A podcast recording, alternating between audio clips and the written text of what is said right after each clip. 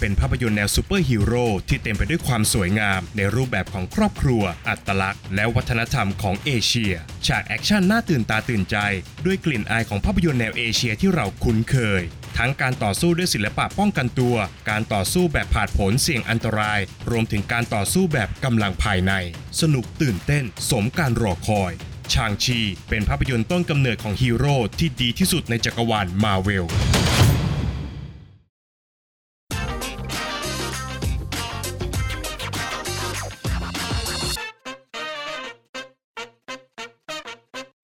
สวัสดีครับ ยินดีต้อนรับเข้าสู่ฟิเมนรีวิวนะครับ และภาพยนตร์ที่เราจะนำมารีวิวกันในวันนี้ก็คือ Shang-Chi and the Legend of the Ten Rings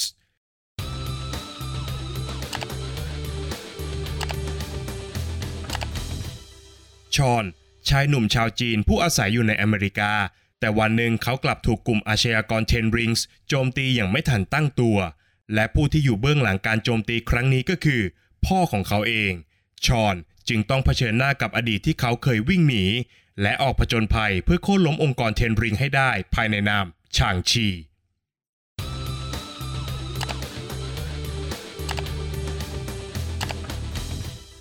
หลังจากภารกิจส่งท้ายที่ไม่ค่อยสวยงามนักของนาตาชาโรมานอฟกับภาพยนตร์เรื่อง Black Widow คราวนี้ก็ถึงทีที่จะเปิดตัวฮีโร่คนใหม่ของจักรวาลมาเวลกับภาพยนตร์เรื่อง Shang-Chi and the Legend of the Ten Rings ซึ่งเป็นการสานต่อเรื่องราวของกลุ่ม Ten Ring ที่เคยปรากฏตัวแบบปลอมๆมาแล้วนะครับในภาพยนตร์ชุด Iron Man นอกจากนี้ชางชียังเป็นซูเปอร์ฮีโร่สัญชาติเอเชียคนแรกของจักรวาลมาเวลอีกด้วยครับ แม้ว่าตัวผมเองนะครับจะรับชมทั้งภาพยนตร์และก็ซีรีส์จากจักรวาลมาเวลแบบครบทุกเรื่อง ยกเว้นแต่ What If เรื่องเดียวนะครับ แต่ไม่บ่อยนักนะครับที่ผมจะรู้สึกสนุก ตื่นเต้น และก็เร้าใจไปกับภาพยนตร์จากจักรวาลมาเวลได้เหมือนกับที่รู้สึกหลังจากรับชมภาพยนตร์เรื่องชางชีครับ โดยเหตุผลหลักน่าจะมาจากการที่ผมเนี่ยไม่เคยรู้จักตัวละครนี้มาก่อนนะครับ ไม่เคยอ่านคอมิกส์และก็ไม่มีภาพจำเกี่ยวกับชางชีเลยครับ ดังนั้นเมื่อทุกตัวละครในเรื่องปรากฏตัวขึ้น จึงเต็มไปด้วยความสดใหม่ และก็มีเอกลักษณ์เฉพาะตัวเป็นอย่างมาก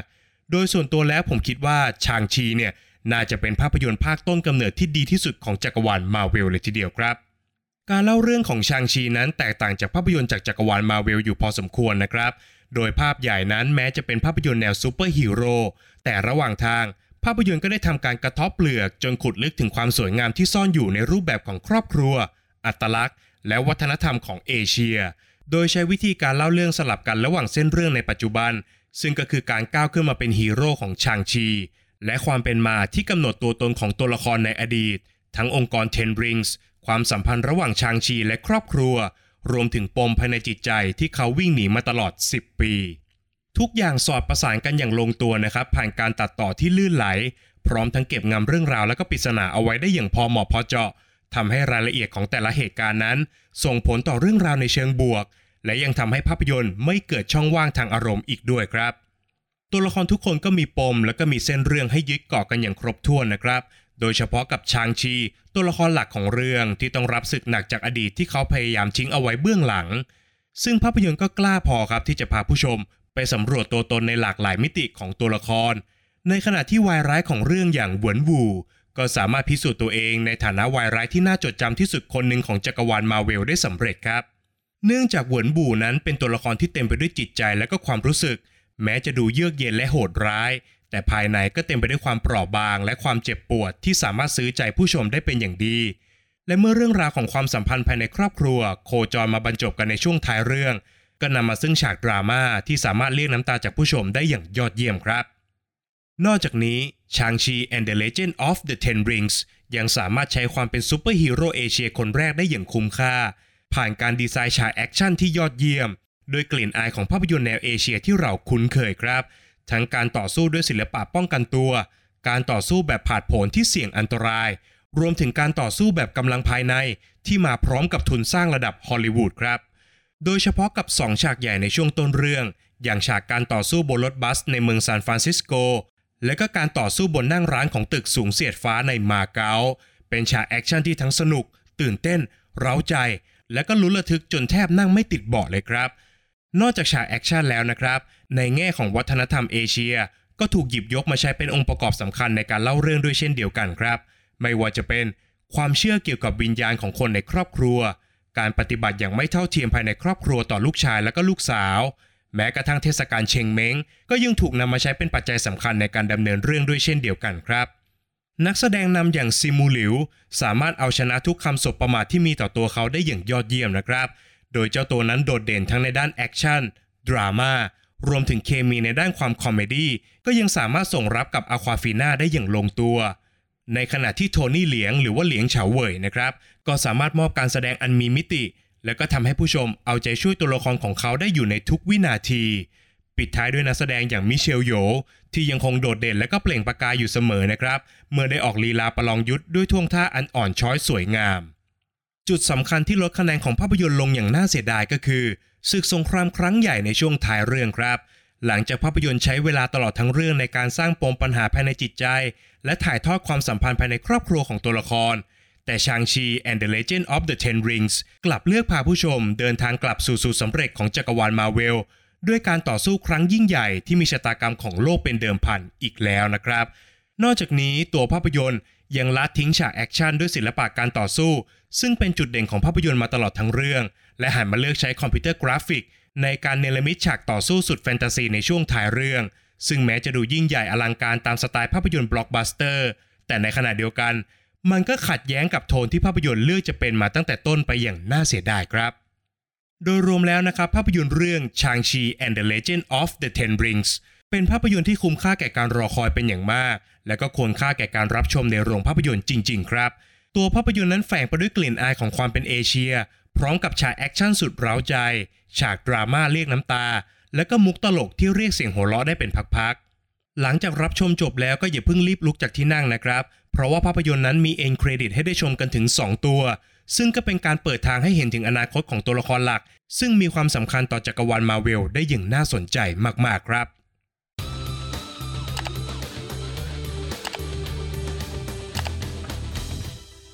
ประเด็นตกผลึกจากภาพยนตร์เรื่อง Shang-Chi and the Legend of the Ten Rings ที่ผมจะเชิญผู้ฟังทุกท่านมาคุยกันในวันนี้ก็คือ การยอมรับตัวตนที่แท้จริงของตัวเราเอง ภาพยนตร์เริ่มต้นด้วยการพาผู้ชมไปรู้จักกับชอน ชายหนุ่มเชื้อสายจีนที่เดินทางมาเติบโตที่อเมริกาตั้งแต่อายุ 14 ปีนะครับ โดยชอนนั้นทำงานเป็นพนักงานรับรถในโรงแรมสุดหรูร่วมกับเพื่อนสนิทอย่างเคที่หญิงสาวที่เกิดและก็เติบโตในอเมริกา ไม่สามารถพูดภาษาจีนได้ และก็เลือกที่จะไม่เรียกชื่อตัวเองด้วยภาษาบ้านเกิดด้วยซ้ำครับ ในขณะเดียวกันนะครับ ภาพยนตร์ก็ได้บอกกับผู้ชมครับว่า จริง ๆ แล้วพวกเขาทั้งคู่ มีความสามารถมากกว่าจะเป็นเพียงแค่พนักงานรับรถอยู่มากทีเดียวนะครับ เคที่เรียนจบเกียรตินิยมจากมหาวิทยาลัยชื่อดัง ในขณะที่ชอนเองก็สามารถพูดได้ถึง 4 ภาษา และการที่พวกเขาไม่สามารถก้าวข้ามการเป็นพนักงานรับรถได้นั้น ก็มาจากการที่พวกเขาไม่ยอมเรียนรู้ที่จะเติบโตสักทีนั่นเองครับ แต่แล้วเหตุการณ์ในภาพยนตร์ก็พาให้พวกเขาต้องเดินทางไปเผชิญหน้ากับอดีตของชอน เมื่อองค์กรลับอย่างเทนริงส์มาลอบทำลายทั้งชอนและก็เคที่อย่างไม่ทันตั้งตัว หลังจากเหตุการณ์ดังกล่าวนะครับชอนจึงเปิดเผยกับเคที่ครับว่า ชื่อโดยกำเนิดจริง ๆ ของเขาก็คือชางชี และเขาต้องทำทุกอย่างเพื่อเอาชนะพ่อของตัวเองให้ได้ ซึ่งปมภายในใจของชางชีนั้นมาจากการที่พ่อของเขาอย่างบวนวู เป็นหัวหน้าองค์กรอาชญากรรมเทนริงส์ นั่นทำให้เขาเลือกจะเดินหนีออกมาจากครอบครัว และก็เริ่มต้นชีวิตของตัวเองในอเมริกาครับ แต่สุดท้ายแล้วชางชีก็เป็นผลผลิตของเลือดเนื้อเชื้อไข ที่ผสมกันระหว่างแม่กับพ่อ ซึ่งเป็นเหมือนด้านที่เย็นและร้อน ขาวและดำดีและร้ายของกันและกันนะครับ และชางชีก็เป็นเหมือนมนุษย์ทุกคนครับ ที่ไม่สามารถเลือกเกิดได้ แล้วเราทุกคนก็ล้วนแล้วแต่มีมิติของความเป็นมนุษย์ที่แตกต่างกัน ดังนั้น การที่ชางชีจะสามารถเป็นมากกว่าพนักงานรับรถได้นั้น สิ่งแรกที่เขาต้องทำก็คือ การยอมรับตัวตนที่แท้จริงของตัวเองครับ ยอมรับว่าไม่มีใครบนโลกที่เพอร์เฟกหรือว่าสมบูรณ์แบบ มนุษย์ทุกคนล้วนแล้วแต่เคยผ่านความผิดพลาด เจ็บปวด และก็ล้มเหลวกับบางเรื่องในชีวิต รวมถึงการเลือกเผชิญหน้ากับอดีต และก็รากเหง้าที่แท้จริงของตัวเองทำให้ชางชี ได้สร้างพลังให้กับตัวเองในแบบที่เขาไม่เคยคิดมาก่อน และที่สำคัญ มันคือพลังแห่งความเป็นอัตลักษณ์ที่ไม่จำเป็นต้องเหมือนพ่อหรือแม่ แต่มันคือการก้าวออกจากมุมที่มืดมิดที่สุดด้วยความภาคภูมิใจในตัวตนของตัวเขาเองครับนัยยะสำคัญที่แฝงอยู่ในเรื่องราวของชางชี ก็สอดรับกับจุดยืนของคนเอเชียในสังคมยุคปัจจุบันได้เป็นอย่างดีครับ โดยหากย้อนเวลากลับไปในช่วงที่ชางชียังเป็นเพียงแค่หนังสือการ์ตูน ตัวละครนี้ถือกำเนิดขึ้นในยุคที่ชาวอเมริกันชนนั้น ยังเชื่อเรื่องภัยเหลือง หรือว่าภาพลักษณ์ของชาวเอเชีย ที่ถูกมองในแง่ลบเสียเป็นส่วนใหญ่นะครับ เส้นทางการเติบโตของตัวละครอย่างชางชี ตั้งแต่เวอร์ชัน comics นั้น จึงเปรียบเสมือนผู้กอบกู้ภาพลักษณ์ของชาวเอเชีย ให้กลายเป็นฮีโร่ในสายตาของชาวอเมริกันอยู่เรื่อยมา จนกระทั่งในปัจจุบันนะครับ สิ่งที่ภาพยนตร์เรื่องชางชี and the Legend of the Ten Rings นำเสนอนั้น ก็ยิ่งตอกย้ำข้อความเดิมให้ชัดเจนมากขึ้นครับว่า มนุษย์ทุกคนไม่ว่าจะสัญชาติไหน มีสิทธิ์ที่จะได้ภูมิใจในอัตลักษณ์ของตัวเองเพราะมนุษย์ทุกคนนั้นแตกต่าง และล้วนแต่มีเรื่องราวที่น่าสนใจในฐานะปัจเจกบุคคล และไม่มีใครควรจะเจ็บปวดจากชาติกำเนิดของตัวเอง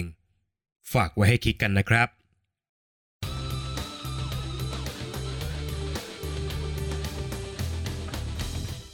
และก็มาถึงช่วงการให้คะแนนของภาพยนตร์กันแล้วนะครับ ในส่วนของบทภาพยนตร์นั้น ผมขอให้ไว้ที่ 7 คะแนนครับ แม้ว่าบทภาพยนตร์จะยังมีส่วนที่ตกหล่นอยู่บ้างนะครับ แต่ภาพรวมนั้นสอบผ่านแบบสบายๆครับ โดยการผสมผสานความเป็นหนังสไตล์มาเวลเข้ากับวัฒนธรรมของเอเชียได้อย่างกลมกลืน แทรกด้วยดราม่าของตัวละครที่มีน้ำหนักทำให้ผู้ชมนั้นสามารถเอาใจช่วยตัวละครได้ทุกคนจริง ๆ ครับ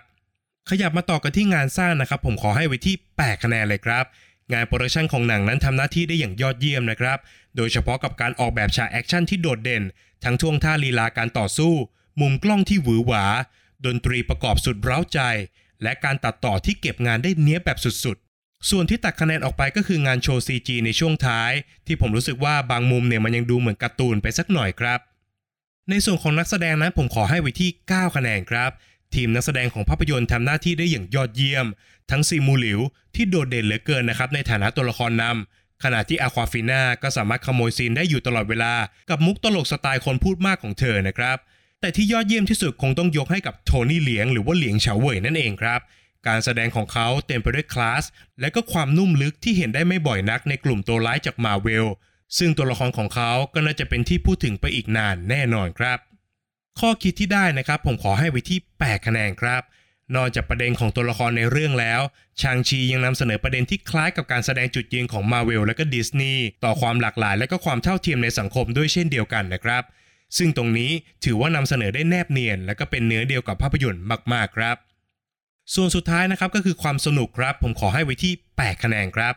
สองคะแนนใหญ่ ๆ ที่หายไปนะครับมาจากช่วงท้ายเรื่องล้วนๆครับ จริง ๆ แล้วสิ่งที่หนังพาไปเนี่ยมันก็ไม่ได้ผิดหรือว่าอะไรขนาดนั้นนะครับ เพียงแต่ผมแค่เสียดายครับที่ตลอดทั้งเรื่องชางชีดูจะใส่ใจกับความเป็นมนุษย์ของตัวละครมากๆ แต่พอมาถึงจุดคลายแม็กซ์เนี่ยตัวหนังกลับพาผู้ชมไปเจอกับสงครามแนวแฟนตาซีเกินไปครับ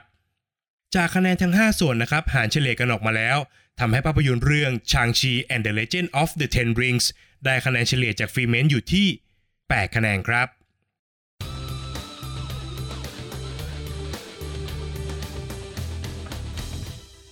และนี่ก็คือทั้งหมดของฟรีเมนรีวิวสำหรับภาพยนตร์เรื่อง Shang-Chi and the Legend of the Ten Rings นะครับหากใครไปรับชมมาแล้วอย่าลืมคอมเมนต์บอกกันด้วยนะครับว่าคิดเห็นตรงกับฟรีเมนหรือไม่นะครับ และอย่าลืมกดไลค์ กด subscribe รวมถึงกดกระดิ่งแจ้งเตือนเอาไว้ จะได้ไม่พลาดคอนเทนต์ดีๆ จากฟรีเมนนะครับสำหรับวันนี้ฟรีเมนขอลาไปก่อน สวัสดีครับ